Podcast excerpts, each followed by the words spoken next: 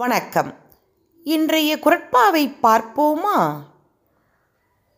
நந்தினி இந்துவை தீய சொற்களால் திட்டிவிட்டாள் இந்துவுக்கு கோபம்தான் இருந்தாலும்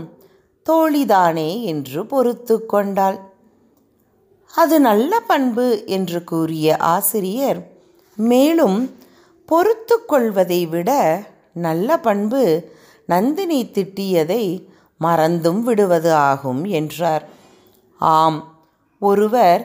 வரம்பு கடந்து தீங்கு செய்திருந்தாலும் அதை பொறுத்து கொள்வதோடு மறந்தும் விடுவதே நல்ல பண்பு என்கிறார் வள்ளுவர் பொறுத்தல் இறப்பினை என்றும் அதனை மறத்தல் அதனினும் நன்று பொறுத்தல் இறப்பினை என்றும் அதனை மறத்தல் அதனினும் நன்று நன்றி வணக்கம் இன்றைய குரட்பாவை பார்ப்போமா நந்தினி இந்துவை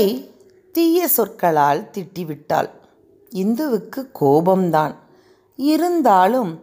தோழிதானே என்று பொறுத்து கொண்டாள் அது நல்ல பண்பு என்று கூறிய ஆசிரியர் மேலும்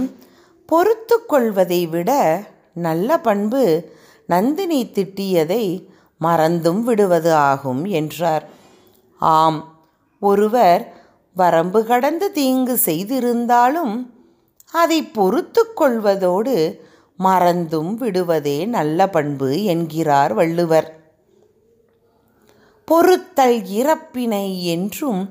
அதனை மறத்தல் அதனினும் நன்று பொறுத்தல் இறப்பினை என்றும் அதனை மறத்தல் அதனினும் நன்று நன்றி